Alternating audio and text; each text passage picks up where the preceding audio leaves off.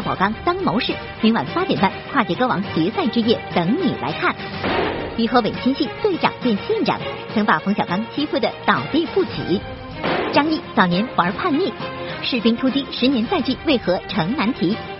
葛优瘫走红片场。大连三位球的妻子组织张译。北京影视春燕奖二十五周年特别节目录制，忆当年郑晓龙竟是高希希伯乐。萌娃爱运动，金句爆不停，小庆说不清自己名。小胖对李菁施展耿直杀，霸气！中国女排时隔十二年再次挺进奥运决赛，郎平直呼心脏受不了。欢乐颂第二季，小包总杨烁要变纸片人，有言有行，能歌善舞还是段子手。播报盘点奥运冠军同一路，奥运前夕为何差点弃赛？渴望恋爱，无奈身高太高。播报记者奔赴杭州，独家探访魔性少女傅园慧成长全记录。张艺兴帅气短发亮相，杨紫为何泪洒《诛仙青云志》见面会？更多内容尽在今天的每日文娱播报。嗨，大家好，这里是正在为您直播的每日文娱播报，我是陈静。还是要提醒您，看直播摇大奖了。呃，看直播的过程当中，只要您发现屏幕下方这个地方啊，一旦跳出来微豆先生的时候，就有可能会有摇奖的机会送到您的身边哦。呃，您呢有可能会获得现金啊、实物奖品，又或者是一个惊喜彩蛋。那么今天为大家准备的惊喜彩蛋呢，是电影《宝贝当家》送出的纪念品一份。在这里呢，要给大家做一个预告，明天晚上的八点三十分，也就是明天的二十点三十分，请您锁定。北京卫视关注跨界歌王的总决赛，而就在昨天呢，一场关于跨界歌王的研讨会在我们北京电视台举行了。可以说，跨界歌王这个节目播出以来呢，取得了不错的收视成绩和社会影响力，而这一切都要归功于跨界歌王这个节目组背后一支一千多人的团队连续三个月的创新和付出。的主头赵宝刚老师唯一的老婆。是所有艺人的心灵按摩师啊，比如说那个刘涛说今儿歌唱的不好啊，刘些老师说多好听，我我听了都流泪了啊。说起跨界歌王亮眼的选手阵容，身为出品人之一的丁鑫绝对功不可没。从最初的无从下手，到后来一个个亲自敲定选手，丁鑫付出了大量心血。而在录制过程中，他不仅要照顾好演员们的情绪，还要处理家里家外的各种棘手难题。我记得有一期演员临时出了问题，就给我急的呀，这上哪找人去啊？但是也必须感谢我们家老同志，突然间说找李光洁呀，他好啊。啊，所以就没在这个时候，还是因为家属对这帮演员了解，也给了我很多的支持。作为一档音乐经济类节目，《跨界歌王》是在延续北京卫视前三季最美和声基础上的全面创新，特别是音乐剧形式的节目呈现，更是一大亮点。而这样的模式一开始却并不被选手们所接受。还紧张吗？对，紧张。我觉得我刚才看他的一直在抖。对对对。你们越热情，我越紧张。真的好紧张。刚才突然口水咽到一下，他们吓死了，他们是害怕自己忙不过来，我又要唱，我又要记动作，我还要去跟那个群演来来来有对手戏，甚至还有别的台词，然后可能还有高难度的这个这个动作和设置，吊威亚，然后什么什么当凌空倒下，然后升降机升到高空去。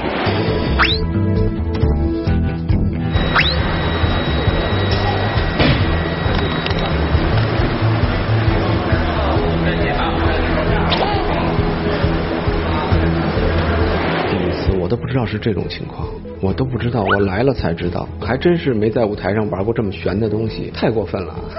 导演什么意思啊？舞台和歌曲的完美配合，让跨界歌手们最终感受到了跨界的魅力，而这背后则是一千多名工作人员三个月协同配合的默默付出。每一次转场换道具需要几十人拼速度抢时间，每一首歌曲背后饱含着许多人的心血。奥黛老师有一次居然在在在汽车上临临时改，临时在改。因为刘涛要改歌，而且那次刘涛唱的真的特别好，唱的都那个泪眼汪汪。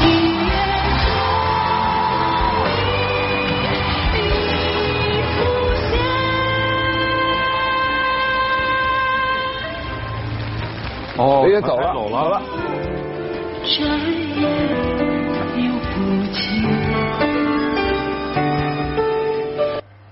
哇，一个又一个精彩的瞬间，真的是给观众们留下了深刻的印象。而这一切对于每一位跨界歌手来说，我想也一定是终身难忘的。我们期待《跨界歌王》第二季尽快回归。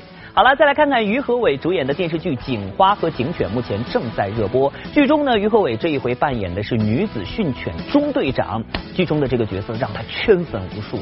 而最近剧组呢举行了一个粉丝见面会，可是没想到粉丝一见到于和伟，立马给他先来了一个。下马威，一直在等你。你小啊，你小啊，要稍微晚点。呃，晚来没关系，晚来一分钟，咱就一分钟的起码对于经常锻炼的于和伟来说，平板支撑不算啥。在拍摄完《警花与警犬》之后，于和伟四处出击，分别接拍了现代戏《下一站别离》和古装剧《军师联盟》，而由他参演的冯小刚新片《我不是潘金莲》也将于九月三十号公映。只是在这部戏中，于和伟从警队队长变成了县城县长。这事情不是这么个事情，这你也不是这么个你。他的名字叫郑重，所以我在微博上我也说了，呃，我郑重的表示。呃，这个我不是潘金莲。说起来，这次已经是于和伟跟冯小刚的第二次合作了。去年电影《老炮》中欺负六爷的公叔，就让他演得格外嚣张。对于跟冯小刚演对手戏的难得经历，于和伟也是记忆犹新。东西在哪儿，交出来就没事了，听懂了吗？别给自己惹事儿。说，来说。但是我没有想到他起来跟我说：“说何伟啊，你放开一些，你就去真踩。”你踩得很重很真实了，我反馈的也会对，也会真实。播报点评：期待冯导发掘颐和伟的喜剧天赋，力争第三次合作。好，再来看看孙楠。最近呢，他在徐州的一所学校里举行了一场新专辑的签售会。呃，要说这个签售的地点真的很特殊啊，而这个新专辑的风格也可以说是别出心裁。当然，这一切是源自于孙楠对传统文化的理解和发扬。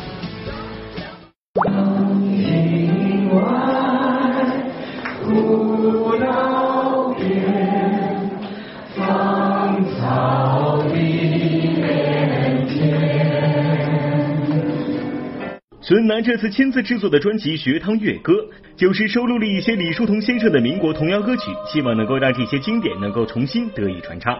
李叔同，著名音乐家、美术教育家，是中国话剧的开拓者之一，代表作品《送别》《南京大学校歌》《三宝歌》。真正属于学堂的乐歌，还是真的比较少啊，特别是现在，哎，因为我的我的四岁小女儿，有一天我带她玩的时候，她就在唱“你是我的小呀小苹果呀”啊，但是我觉得更像，更希望。呃，我们的音乐能够在孩子们心里播下一个种子，们传播的一些是有理想的、有励志的、对的人生有影响的歌词。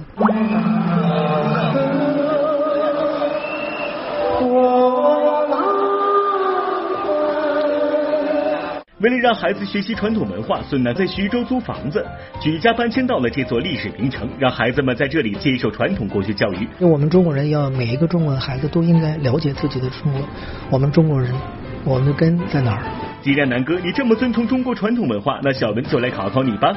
第一题，说一句孔子的经典语录吧。三人行，必有必有我师啊。正确。第二题，我国的第一部纪传体通史是《史记》。答对了。第三题，我国历史上的唐宋八大家指的是苏东坡了，对吧？他他俩还有他妹妹啊。好难啊，你这。啊，这个传统文化的发扬啊，真的是需要你我共同的努力。由杨树鹏执导、欧豪、张译等人主演的电影《少年》昨天举行了一个发布会。呃，在现场呢，一开始他们就先玩了一个拔河比赛。于是我就在想，军人出身的张译，呃，他到底会不会赢呢？一个一个预备状态。啊，走好，你好，导演，这这不能太明显。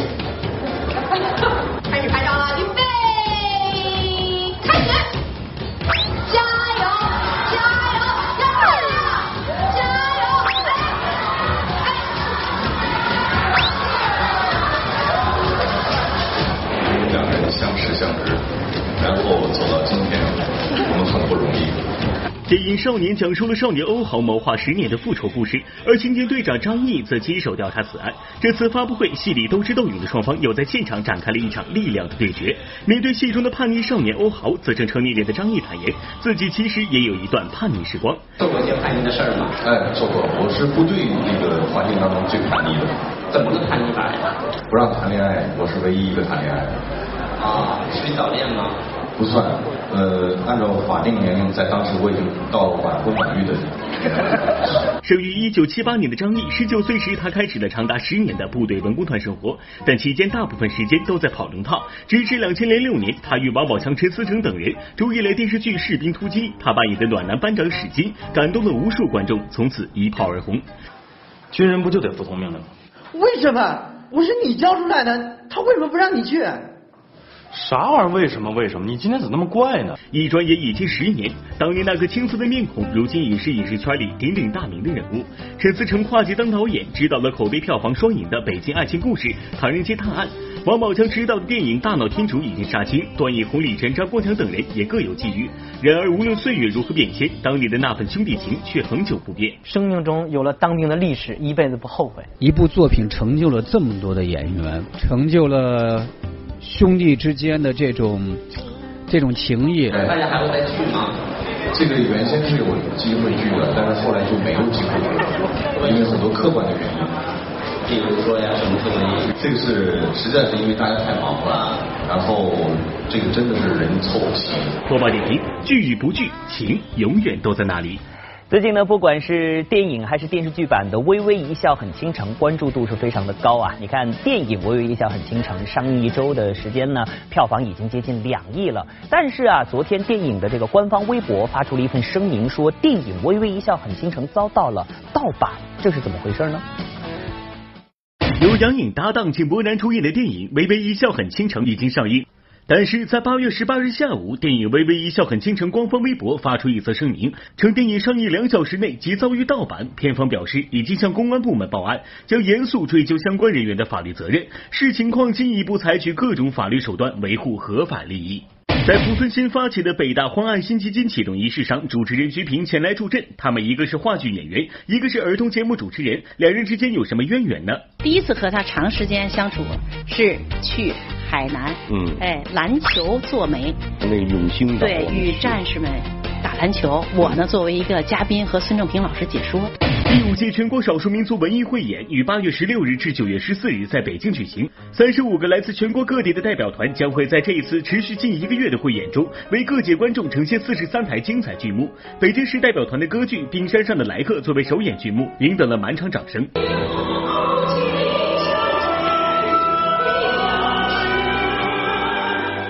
北京爱乐吉他室内乐团是由中国首批留学西班牙归国的优秀吉他演奏家王震、李慧哲和郭玉成组建。昨晚，他们在中山公园音乐堂举办音乐会，为我们带来《卡农》《幻想曲》等经典名曲。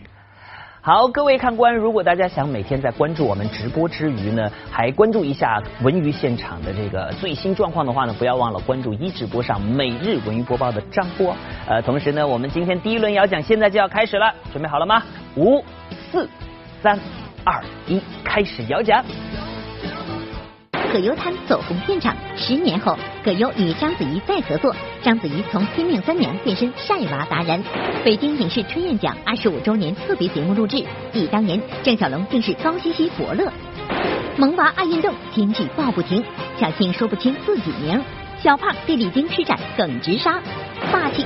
中国女排时隔十二年再次挺进奥运决赛，郎平直呼心脏受不了。有言有行，能歌善舞，还是段子手。播报盘点奥运冠军同一路，奥运前夕为何差点弃赛？渴望恋爱，无奈身高太高。播报记者奔赴杭州，独家探访魔性少女傅园慧成长全记录。张艺兴帅气短发亮相，更多内容稍后继续。正在为您直播，我是陈静。呃，昨天呢，电影《罗曼蒂克消亡史》在上海黄浦江上的游轮上啊，举行了一个发布会，章子怡、葛优等众主创是纷纷亮相。不过要说到最抢眼的，恐怕还是要数下面这个集体葛优躺了。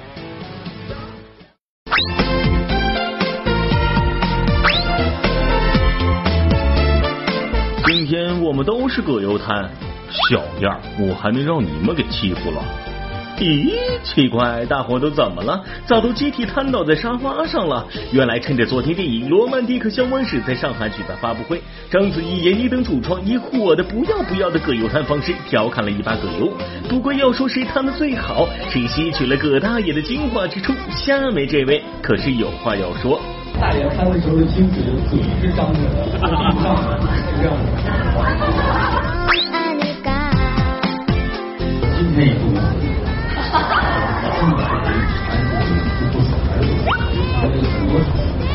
豆姨，我是哪能洗呀？死着呢，还是被人家说？你是第一次见我，我不是第一次见你。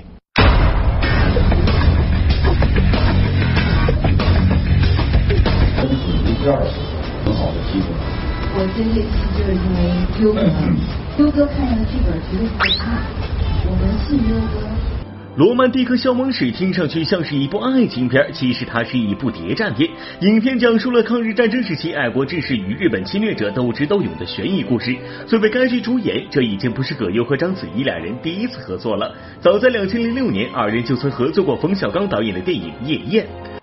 那叔叔让出皇位，我随你归隐林泉，如何？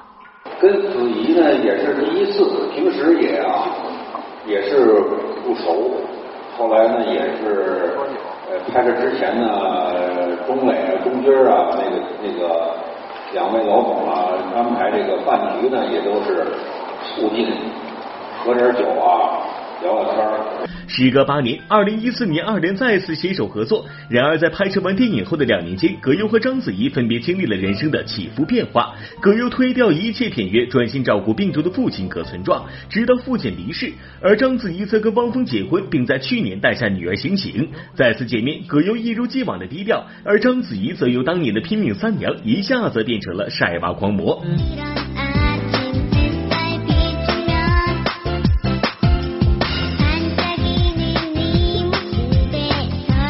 自己有了很好的伴侣，有了嗯特别可爱的孩子，有了全新的这个家庭，能够带给大家的，我特别希望是一种积极的东西。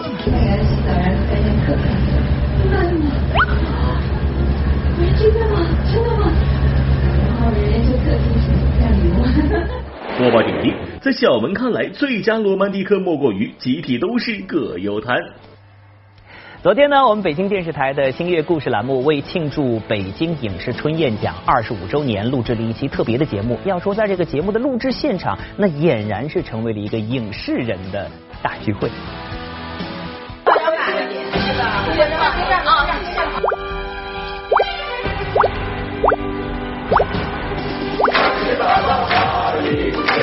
为庆祝北京影视春燕奖举办二十五周年，日前，我们北京电视台星爷故事栏目录制了一期名为《春燕展翅不忘初心》的特别节目。北京影视春燕奖是为鼓励电视艺术创作突出精品，表彰优秀电视艺术人才，繁荣首都电视艺术事业的奖项。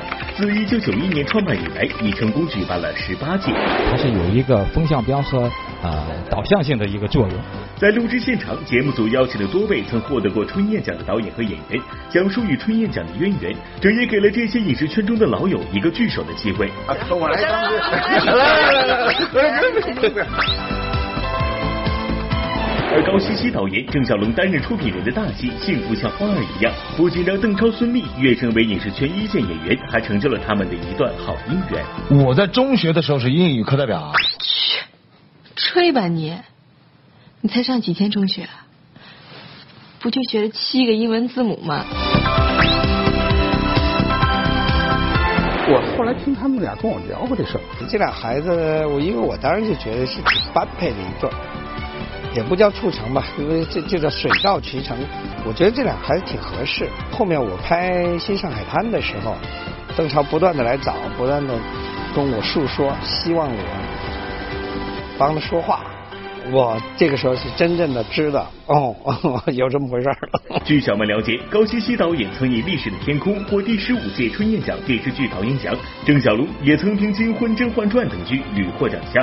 不仅为观众奉献了一部部经典好剧，更培养了一大批年轻演员，比如高云翔，就是通过郑晓龙执导的《芈月传》而为大家所熟知的。你这个男人，中用的东西，不如跟随本王吧。呃，他发着高烧来的，打了一早晨的点滴去医院，直接去的剧组，然后呃到医院打点滴，三十九度多，然后到剧组来试镜，被他呃感动，我觉得呃他特别认真。在这次北京影视春燕奖二十五周年的特别节目中，既有高希希带领的军旅系演员代表张光北、侯勇、李光复等人参加，也有郑晓龙合作过的《金婚》《甄嬛传》《芈月传》的演员一同出席，老友相聚，一起畅聊戏里戏外的那些事儿。然后见导演呢，导演说：“哟，这姑娘怎么这么胖啊？得减肥呀！”我说：“这减肥对我来说是一挺大的一事儿。”他总结回顾二十五年来我们北京影视艺术创作走过的道路。这几天呢，我想不少观众看了我们美若云播报的奥运特别板块“萌娃爱运动”之后啊，被这个小朋友们逗得前仰后合，有没有？啊，这些小萌娃们啊，有的连自己的名字都还说不清呢，有的呢却可以把自己的妈妈哄的是一套一套的，还有的呢张嘴就是金句啊！你看，弄得班主任李晶和李晶晶真是有点招架不住了。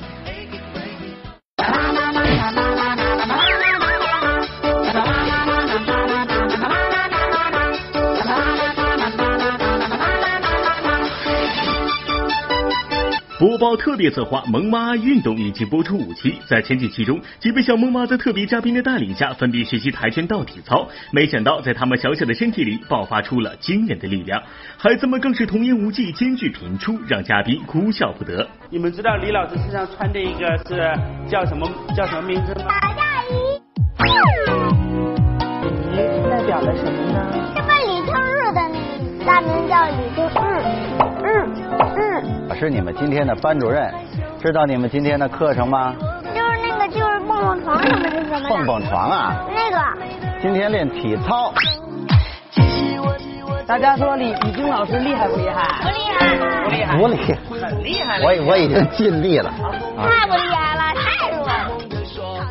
再简单不过的一句话，配合着动作、这眼神、这语气，就成了萌娃们自成一派的独特表达方式。采访中，萌妈们的金句瞬间秒杀电视机前的你。我第一次见到这么漂亮的小姑娘，那个就是头发是后边的，头发是两边的，梳起来的，对，它是梳起来的。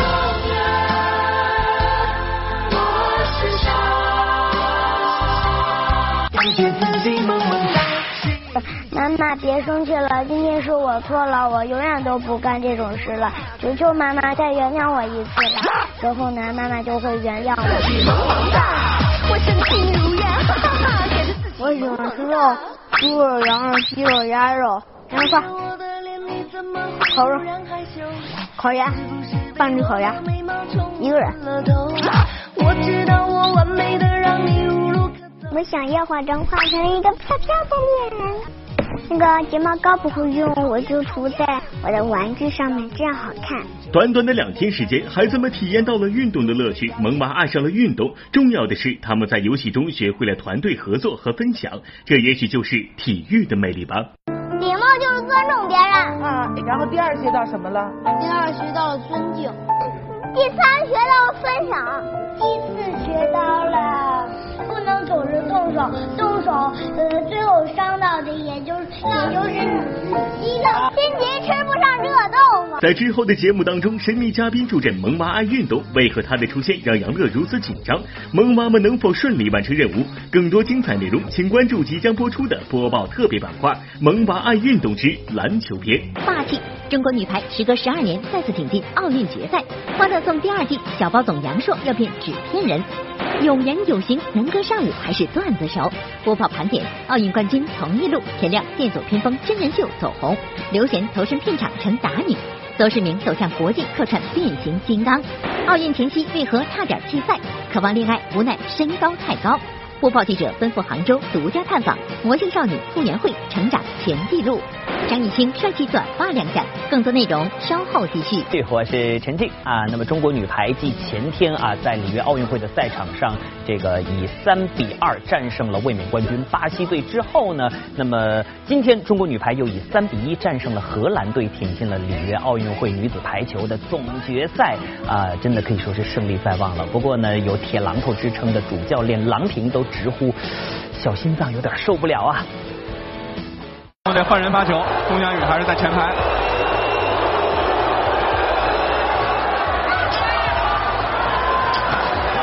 好球，后排防守防起来，机会，贺若琪打手出界，打手出界。在今天进行的奥运会女排半决赛的争夺中，面对首次晋级奥运会四强的荷兰黑马，中国女排顽强拼搏，激战四局后，最终以三比一取胜，挺进决赛。这是中国队时隔十二年再次打进奥运决赛。比赛需要伟大的对手，精彩的比赛。比赛呢，我们看到了龚翔宇在哪？看球比打球还紧张，因为一路走来的确也能够感受到女排队员的压力。对，压力很大。对。三年来，中国女排的状态起起伏伏，既给人带来一些希望，又面临队员青黄不接、队员年轻的困难。直到三年前，郎平接手国家队，大刀阔斧进行改革，毅然决定采用新人，激发了女排洪荒之力。时隔十二年后，让中国女排再次站在了世界前列。脚心脏都受不了了。我其实我今天也受不了了，呃，太焦灼了，太焦灼，真受不了，就一直在那想。想什么办法？想什么办法？我们会遇到很多困难，中国女排是最坚强的，我们一起顶，反正得杀出一条血路来，你死我活的，反正。赛场下的铁榔头，可爱的让人有些意外。虽然已经五十六岁了，但却始终保持着热血与激情。不过，里约奥运会后，郎平与中国排球协会的合同即将到期，而对于未来，做一名教练是郎平的坚持。我期待一直执教下去。这是您的真的真的吗？对，有，但是得看我的身体啊，有个前提。嗯。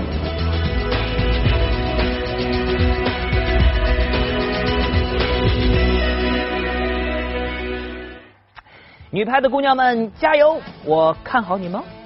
好了，说到奥运会，还不得不提一位中国观众小包总杨烁。他呢，因为在电视剧《欢乐颂》当中塑造小包总一角而而圈粉无数。最近呢，杨烁出现在了某代言活动的现场。参加某品牌活动，杨烁仍是被主持人以小包总的名字称呼，足以显得《欢乐颂》中他给大家留下的印象之深。据了解，《欢乐颂》第二季中，包奕凡更多展现的是家庭和生活中的一面，能不能与刘涛扮演的安迪在一起也是未知。这部戏九月份就要开拍，趁着还没有进组，杨烁忙里偷闲去了趟巴西，观看了奥运跳水比赛，并无意中以中国观众的身份火遍网络。一开始以为又是一个撞脸的，听到声音我激动了半天呀！他肯定是奥运赛场上最帅的中国观众。女子三米板双人的比赛，然后这是中国梦之队。继是一名刘青云先生上街买机电竞玩家周杰伦幸运粉丝陈奕迅后，影视圈里又多了一位中国观众杨烁。不知道最后打的字幕是什么？我就是一个普通的中国人啊，那个演员只不过是我的一个职业而已。我以为，我以为他们平时训练不会去看电视，不会认识我。但是那个时候，你知道，就是他们又想和我拍照，然后我又觉得他们是世界冠军，你知道那种尴尬吗？握个手啊，握个手啊，什么之类的。中国跳水队加油！再来一遍吧。其实特别想想抓着他们来跟我拍张照片嘛，然后他们又抓着我说：“杨硕，你你过来跟我们拍张照片吧。”就是你知道。那个其实挺有意思的。如今提起巴西观看奥运的经历，杨烁还有些激动兴奋。要知道，他可是见证了里约奥运会女子双人三米板金牌的诞生。当时因为太过激动，杨硕一度热泪盈眶。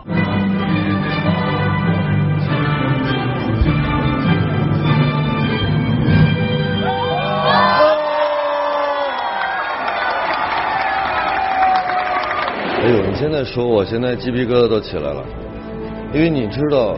最让我兴奋的事情是我们那个区域所有的外国人跟着我一起喊 China China。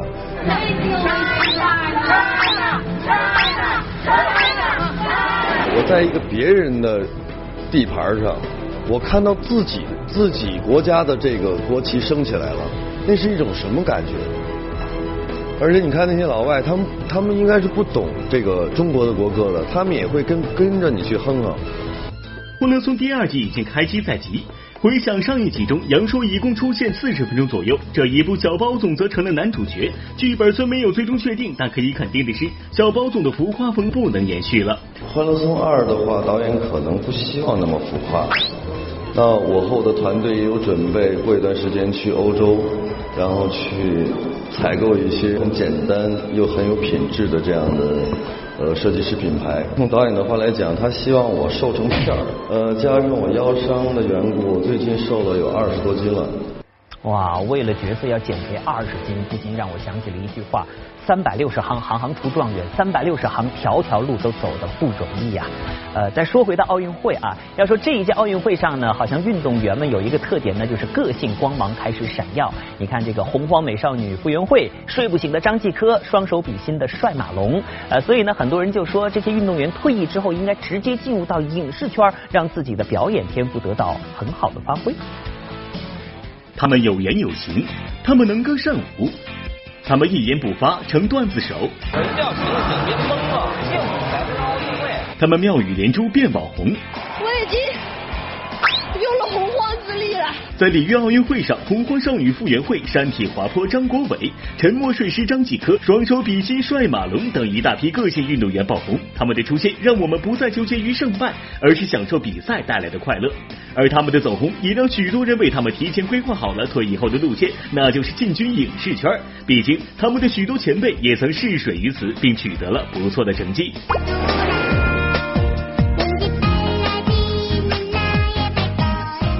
仅仅两部戏后，体操王子李宁弃艺从商，专注个人品牌的经营。跟他相比，跳水王子田亮显然发展的更好。这位三次参加奥运会、两次获得金牌的运动员，在两千零七年退役进入影视圈。我想问，你们上回那个外村的干闺女？哦，你是说那个会织布的小姑娘是吧？啊，对对对，就是她。自从晋升好爸爸、好老公后，剧本、真人秀代言纷至沓来，人气提升的同时，田亮的口音问题似乎依旧没能得到纠正。不过在小门看来，田亮依旧可以算是在影视圈发展的最好的奥运冠军了。练习了二十年了吧？我是九一年来到北京的，然后就一直开始。那个时候主要还是我的队友四川人多，所以。错过了最好的时机，就是长身体的时候，那个时候没改没有改过来。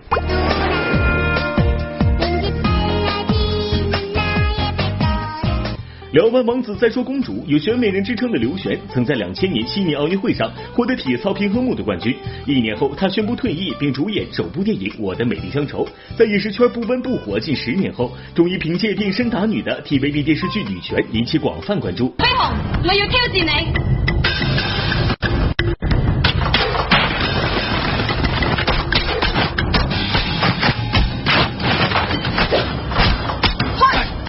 行十四年，只出演了十部影视剧。刘璇的演员身份貌似有点不称职。小文在想，那可能是因为除了工作，他还有更加重要的事情去经营。两千零一年，经过何炅牵线，刘璇和音乐人王涛走到了一起。二零一三年十二月，两人在香港举行海上婚礼。去年十月，刘璇王涛爱子诞生，小名叫熊赳赳。其实我很希望我的孩子从小的时候去学一下体操，嗯，这一个是可能我我自己就能在家里教他，另外一个是我觉得体操的女孩子其实都吃过苦，都能懂得，更能懂得去感恩和感谢。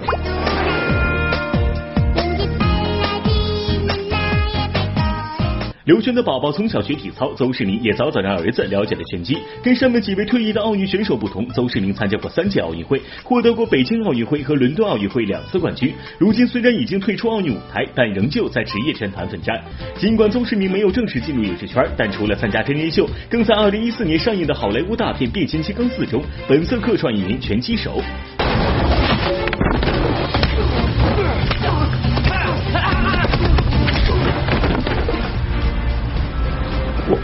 播报点评：谁说喜剧人才匮乏？这届奥运会里不就有不少好苗子吗？奥运前夕为何差点弃赛？渴望恋爱，无奈身高太高。播报记者奔赴杭州，独家探访魔性少女傅园慧成长全记录。张艺兴帅气短发亮相，杨紫为何泪洒《诛仙青云志》见面会？更多内容稍后继续。前两天的节目当中呢，我们带您见识了这个傅园慧的成长之路啊，呃，我们也终于是搞明白了她的这个自带表情包的技能到底是来自哪里了。那么今天在最后一期的播报大调查当中呢，我们继续来为您揭秘的是一个能吃苦耐劳的拼搏美少女傅园慧。在镜头前，傅园慧永远都是一副开心果的样子，而事实上，这个二十岁姑娘也曾经历过波折和低谷。那时她所承受的压力是常人难以想象的。在里约奥运会之前，备受伤病困扰的傅园慧就差点放弃。世锦赛以后，她生病了，她就是练什么都不行，她一练就气喘的厉害，心跳跳的厉害。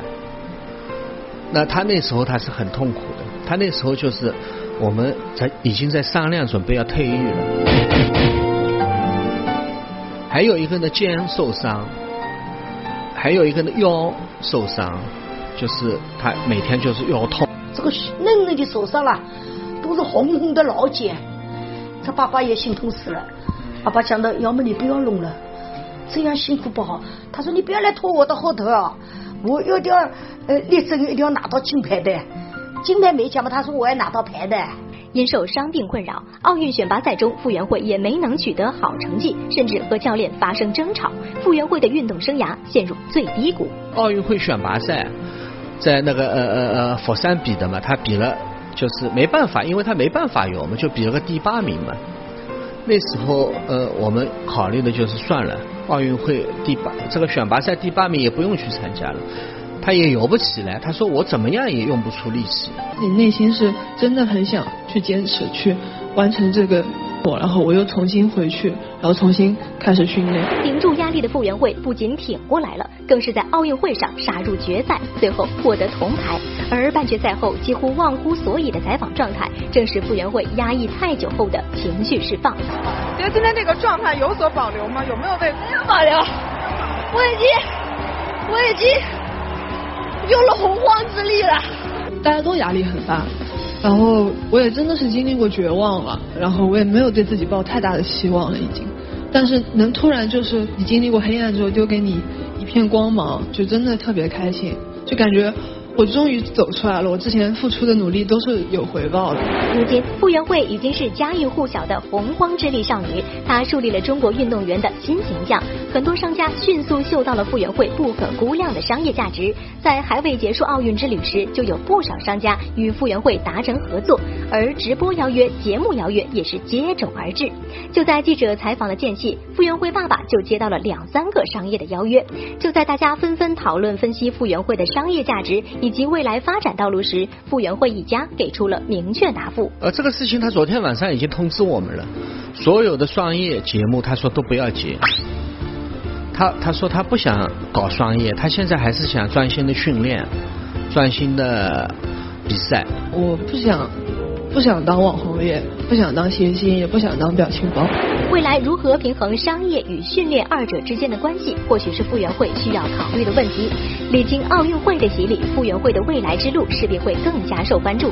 而近两年，傅园慧自身也在悄然的发生着改变。那个曾经的假小子，现在也爱美了，开始留起了长发。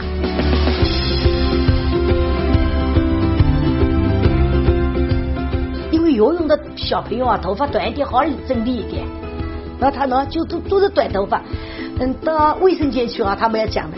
哎，姑娘，这里是哦，不是姑娘，哎，小朋友，这里是女厕所，你怎么把这里来了？他开口了，大家知道的。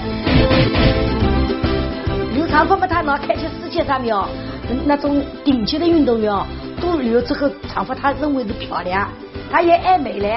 评价一下你这位男伴吧。我觉得太绅士，太体贴了。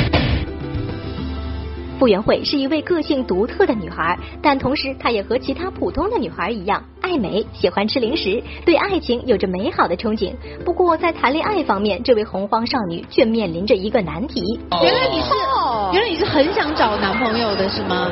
是啊，到现在谈过恋爱吗？No。天哪，一次都没有过。她本身个性这么强，这么霸气。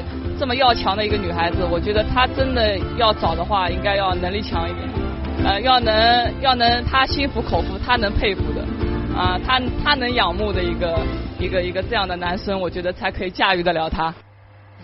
呃，昨天呢，张艺兴现身上海出席粉丝见面会啊。那我想，习惯了看他在老九门当中二月红造型的朋友，见到他这个短发的学生打扮的样子，肯定会有一种非常穿越的感觉。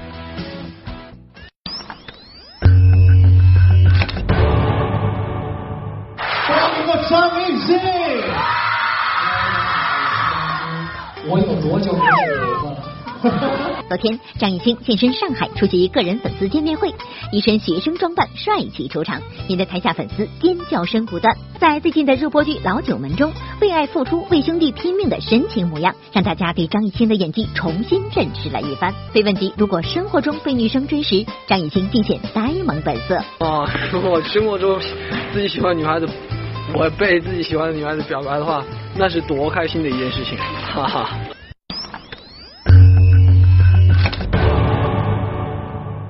电视剧《青颜志》自开播以来，杨紫所饰演的陆雪琪，无论从选角上还是造型上，都遭到外界吐槽。昨天，杨紫和秦俊杰、毛子俊等人亮相上海粉丝握手会。面对外界的质疑声，杨紫一边大方应对，另一边却对粉丝心怀愧疚，更是一度泪洒现场。小猴，赶紧安慰一下姐姐。对对对，那个评论一下，就是我觉得你们的留言我都会看。呃，我觉得有的时候会对不起你们，是因为可能我自己现在不够强大，然后，呃，那个希望有一天我可以，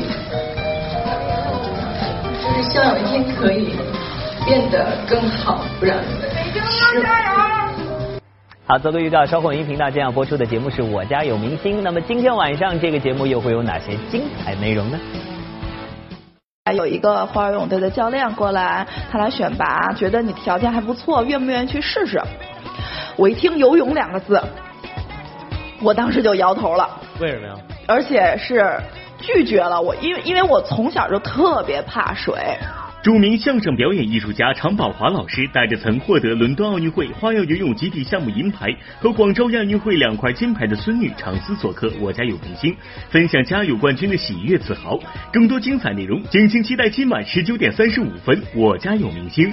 爷爷净挖苦我，挖苦讽刺一下，净讽刺我。那民国的用打是不会打的。啊，不会打，不打了是吧？踹是吧？呃，这不，我我什么人呢你？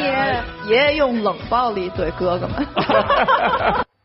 好，节目最后呢，还是要给大家做一个预告啊，重要的事情说说三遍。明天晚上，明天晚上，明天晚上的二十点三十分，请大家锁定北京卫视，准时收看《跨界歌王》的总决赛。谁会是跨界歌王呢？我们一起来期待。同时呢，也请大家呃登录北京时间，又或者是下载北京时间这个 app 来收看不一样的跨界直播。好了，最后来公布今天的获奖名单。今天呢，获得我们惊喜彩蛋的这位朋友叫做记忆花，恭喜你将获得。和这个呃电影啊，这个名字叫做《宝贝当家》，为您准备的纪念品一份。当然没拿奖的朋友继续和我们互动啊，关注每日云播报的官方微博、微信，又或者是通过热线电话九零二六八和我们取得联系。每个月我们还会抽取幸运观众，为大家准备的是万达影城通州店或者首都电影院金融街店提供的电影票两张。好了，明天同一时间我们不见不散，明天见。